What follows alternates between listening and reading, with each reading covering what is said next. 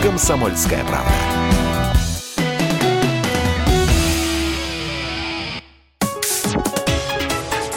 Политика на Радио КП. Владимир Варсобин, «Комсомольская правда». Сейчас нахожусь в Казахстане, в Алма-Ате. В той самой Алма-Ате, которая бунтовала в январе и по которой я бегал, увертываясь от пуль силовиков, прутьев, погромщиков, а самое главное от разнообразных фейков, которые тогда окружили этот несчастный город. Сейчас даже не верится, что это Алма-Ата. Она спрятала зубы и снова стала милым, зеленым, добродушным городком. Читайте репортаж об этом в ближайших номерах.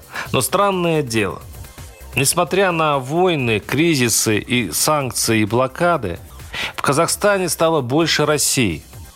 Казахстан, а вовсе не Китай, сейчас спасительное окно для русского человека. О чем раньше и предупреждали умные люди. Дескать, Китай – тот еще фрукт. А казахи наши повязаны, мол, мы с казахами. Если не на века, то пока крепко – и в этом убеждаешься, например, в алматинских ЦОНах. ЦОН – это аналог наших МФЦ, месте, где оформляются бумаги.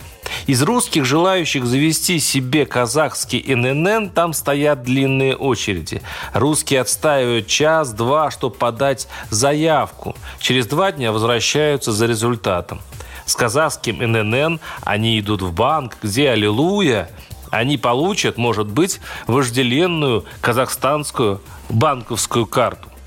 Ради нее наши граждане даже отправляются в специальные карточные туры в Казахстан, чтобы не отрываться от финансовых благ мира – Сюда, в Алмату, прибыл для этого даже Лев Лещенко, что тут же гордо раструбили местные телеграм-каналы. Русские открывают сотни фирм. Сюда приезжает часть КАМАЗа, для чего расширяется его казахское производство. Цены на аренду недвижимости взлетели, разумеется. И, казалось бы, Казахстан схватил Бога за бороду получив шанс обогатиться на посредничестве между закусившими у дела Москвой и Западом. Так, но не так. Получение того же казахского ИНН, который раньше русские спокойно заказывали через интернет, теперь усложнилось.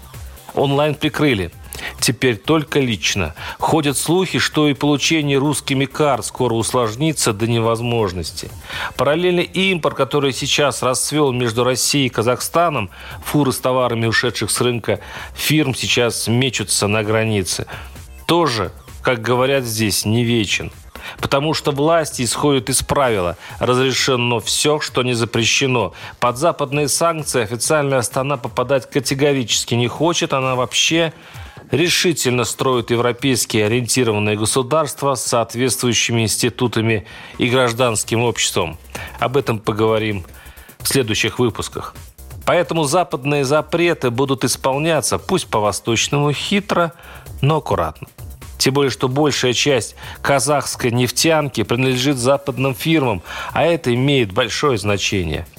Москва это понимает, на рожон не лезет и старается не привлекать Казахстану много внимания. Острые углы, как заявление правительства Казахстана о территориальной целостности Украины и сборе помощи для официального Киева, в Кремле как будто не замечают.